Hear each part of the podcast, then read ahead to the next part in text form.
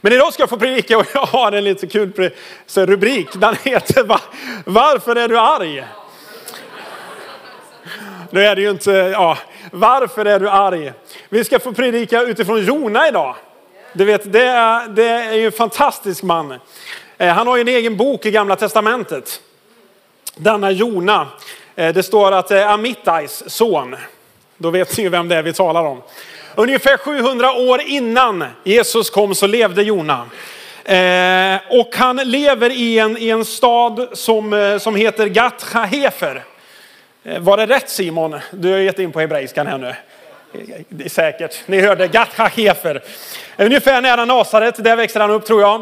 Eh, är det någonstans. Och så kommer Guds ord till Jona. Och han får ett budskap att han ska bege sig till staden Nineve. Som då är huvudstad i det assyriska riket. Eh, och så ska han bege sig dit och förkunna att deras ondska har nått upp till himlen. Eh, och jag vet inte vad du tänker när man hör det, man säger det är ju inte den bästa kallelsen att få. Att åka till Nineve och predika liksom omvändelse för att eran ondska har blivit så stor att Gud ska förgöra stan. Det är vad, vad Jona får till sig. Och, eh, och Nineve då som, som sagt ligger i Assyriens rike, dagens Mosul uppe i norra Irak. Eh, jag tror någonstans ungefär 130 mil nordost så ska Jona bege sig, ta sig upp dit och så predika för denna stad som Bibeln säger är en stad på ungefär 120 000 människor.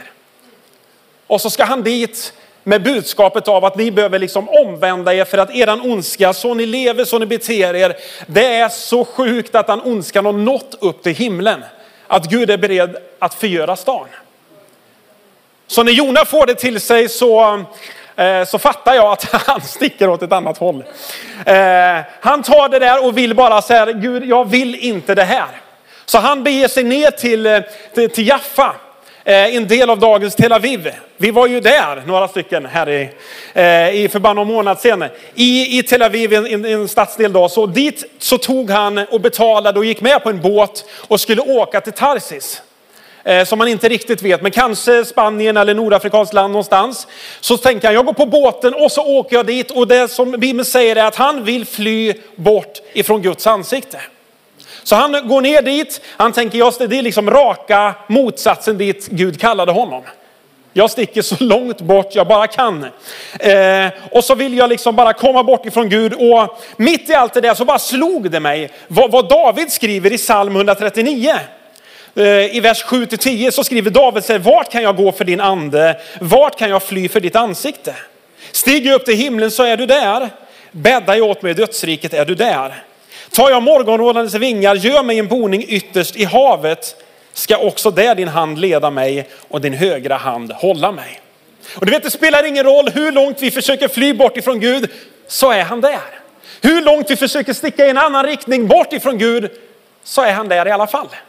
Så Jona han åker på den här båten, han sticker ut och det tar inte så lång tid innan det börjar blåsa upp till storm. Och vågorna går höga, båten börjar ta in vatten, alla är rädda. Och så står det att när det liksom stormvindar har kommit ifrån Herren, Jona vet, hela den här grejen är på grund av mig. Men det står att när alla är liksom oroliga, man börjar kasta lasten över bord, man undrar vad håller på att hända, vad gör Jona då? Sover. Det står att han har gått ner och lagt sig och ligger nere i båten och sover. Till slut så kommer liksom kaptenen och besättningen ner och väcker honom och säger, bryr du dig inte om vad som händer Jona? Och mitt i allt det där så vaknar Jona upp och han vet direkt varför det är storm. Han vet varför allt det där håller på att hända. Men, men hela besättningen, de kastar lott står det. För de ska få reda på vart någonstans finns liksom problemet. Och lotten hamnar på Jona. Så de bara kommer till Jona och säger, vem är du? Vad är, vad är det som håller på att hända? Och Jona börjar förklara och säger, jag är den här och den här och vet ni vad? Jag, jag följer himmelens och jordens skapare. Det är den guden jag följer. Och Vet ni vad? Jag är på väg bort ifrån honom. Och när alla får höra det så blir de livrädda och fattar att det här är inte bra alls. Men Jonas säger det finns en lösning. Lösningen är att ni tar och kastar mig över bord. Och hela besättningen är upprörda och så vill inte kasta över bord utan de börjar be och säga, låt oss inte ha någon del i det här. Vi vill inte vara skyldiga till en annan människas död. Men till slut så tar de Jona och så kastar de honom eh, över bord. Vi kan läsa i Jona kapitel 1 och vers 15 och 16. Så står det att eh, sedan så tog de Jona och kastade honom i havet och då lade sig havets raseri. Då fattar man att det är allvar. När det är havets raseri.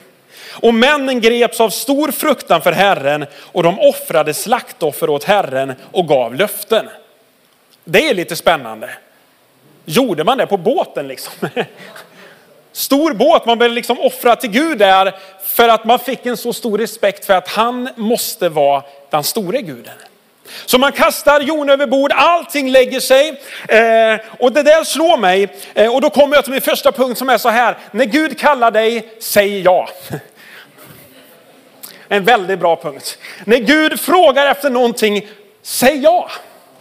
När han kallar dig att följa honom, säg ja.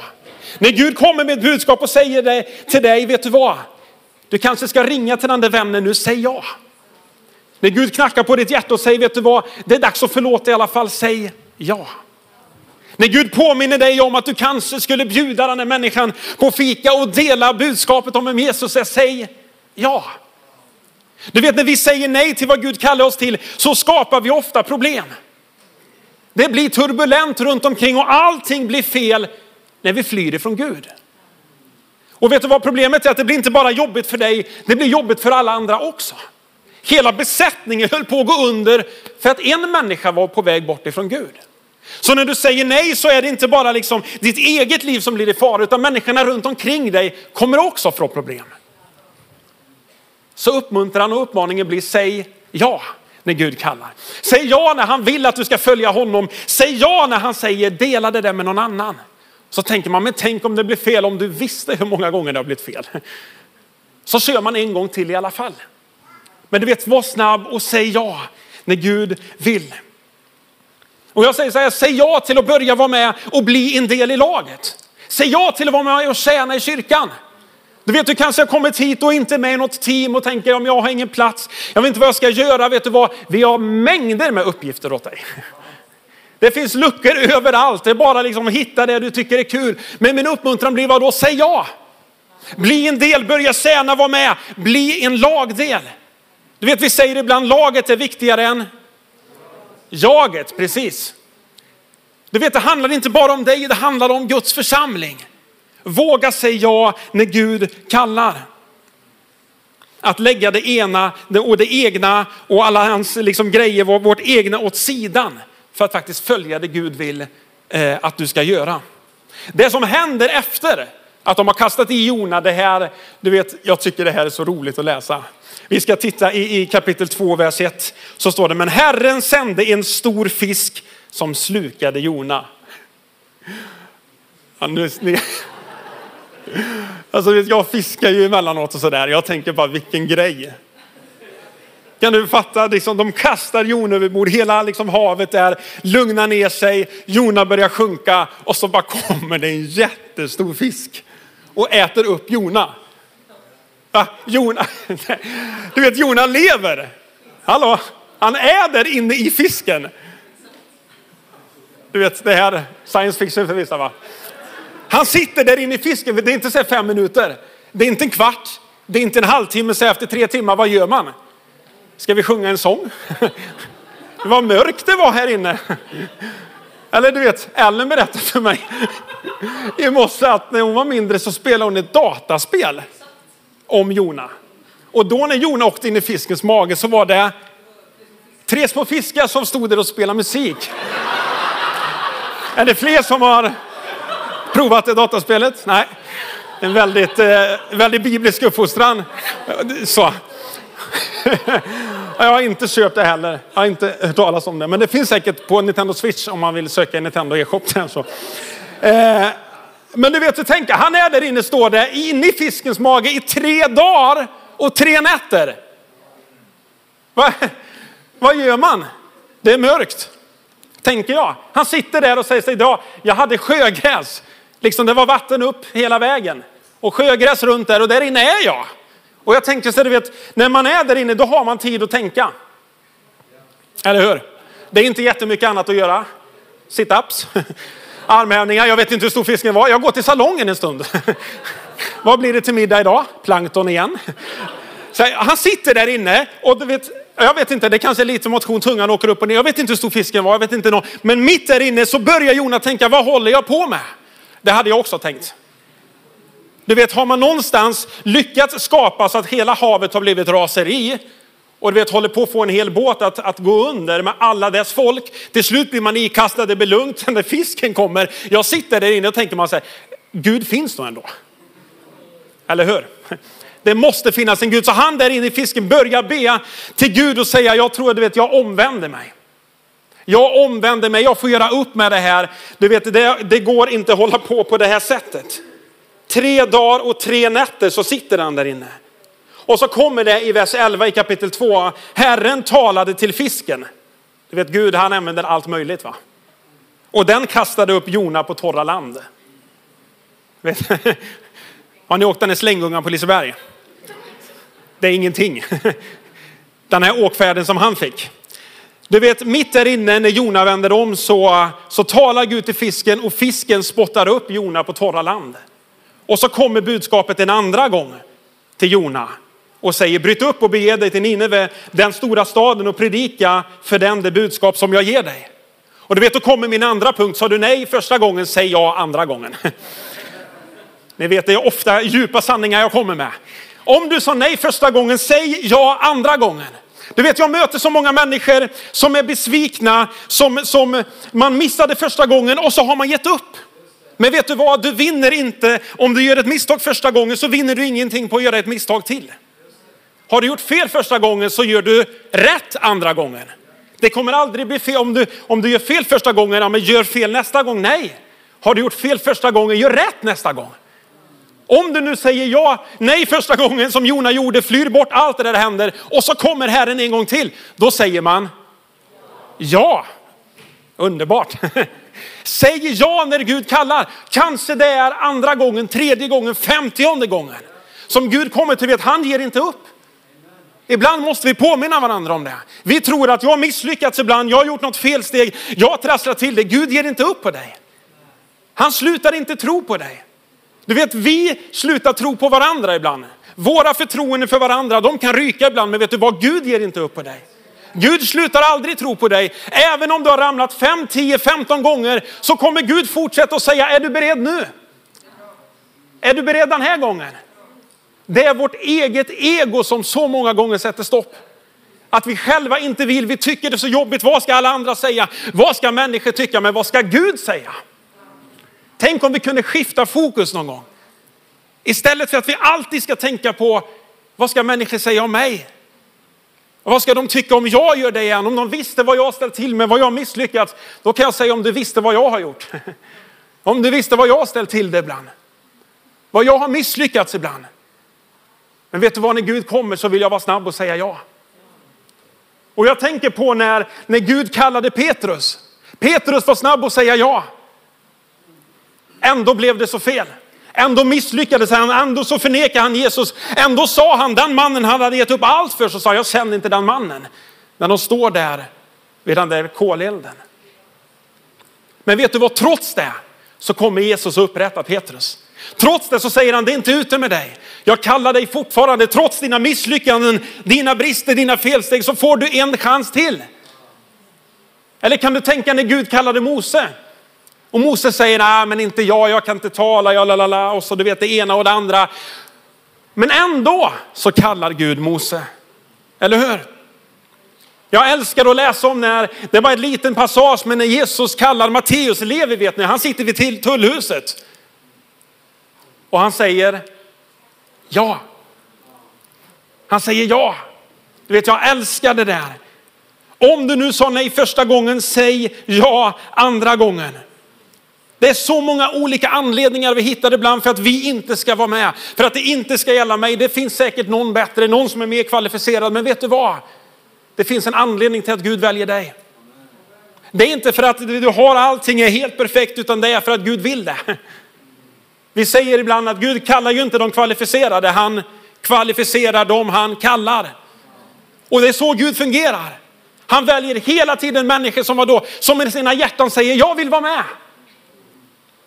Och jag tror att han utmanar oss idag. Hej, vill du vara med? Vill du vara med och tjäna mig? Vill du vara med och bli en del i mitt rike?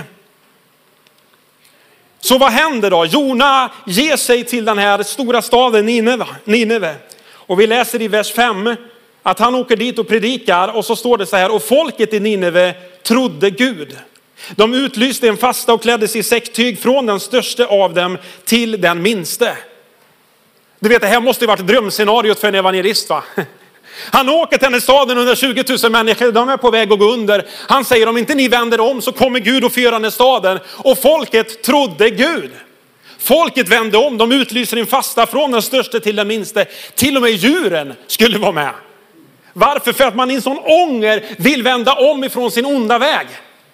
Och här jublar ju hela församlingen. Wow!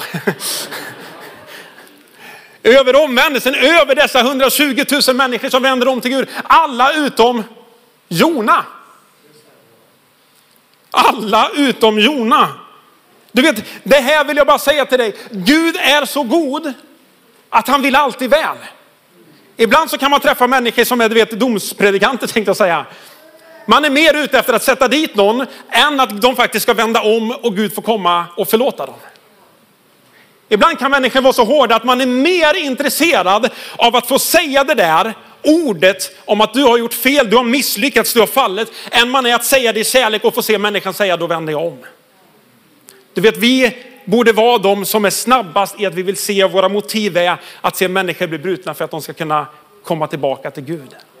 Inte få chansen att väl kunna sätta dit när misslyckandet sker, utan snabba och vara där när misslyckandet sker för att resa upp dem igen. För det är vår kallelse. Och när vi läser om Gud så kunde man ju tänka det. Gud då som var beredd att förgöra hela staden för ondskan var så stor att han nådde ända upp till himlen. Och så vände folket om och så står det så här fantastiskt i kapitel 3 och vers 10. När Gud såg vad de gjorde, att de vände om ifrån sin onda väg, så ångrade han det onda som han hade hotat att göra mot dem och gjorde det inte. Du vet, det är våran Gud. Det finns alltid en chans till. Det finns alltid en möjlighet till. Gud vill alltid förlåta, han vill alltid upprätta trots att vi så många gånger gör fel. Så är, har vi en Gud som är vadå? Han är nådig, han är barmhärtig, han är god. Han vill alltid ge en chans till. Problemet är ofta vi människor. Att vi är så snabba att döma.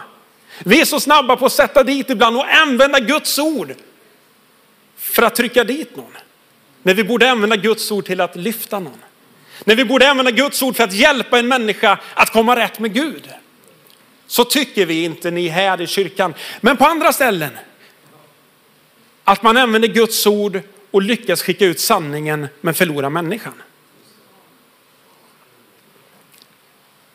Och så kan man tro att man tycker man är rättfärdig och lite extra helig. Men vet du vad, det är ingen skillnad på oss på oss människor.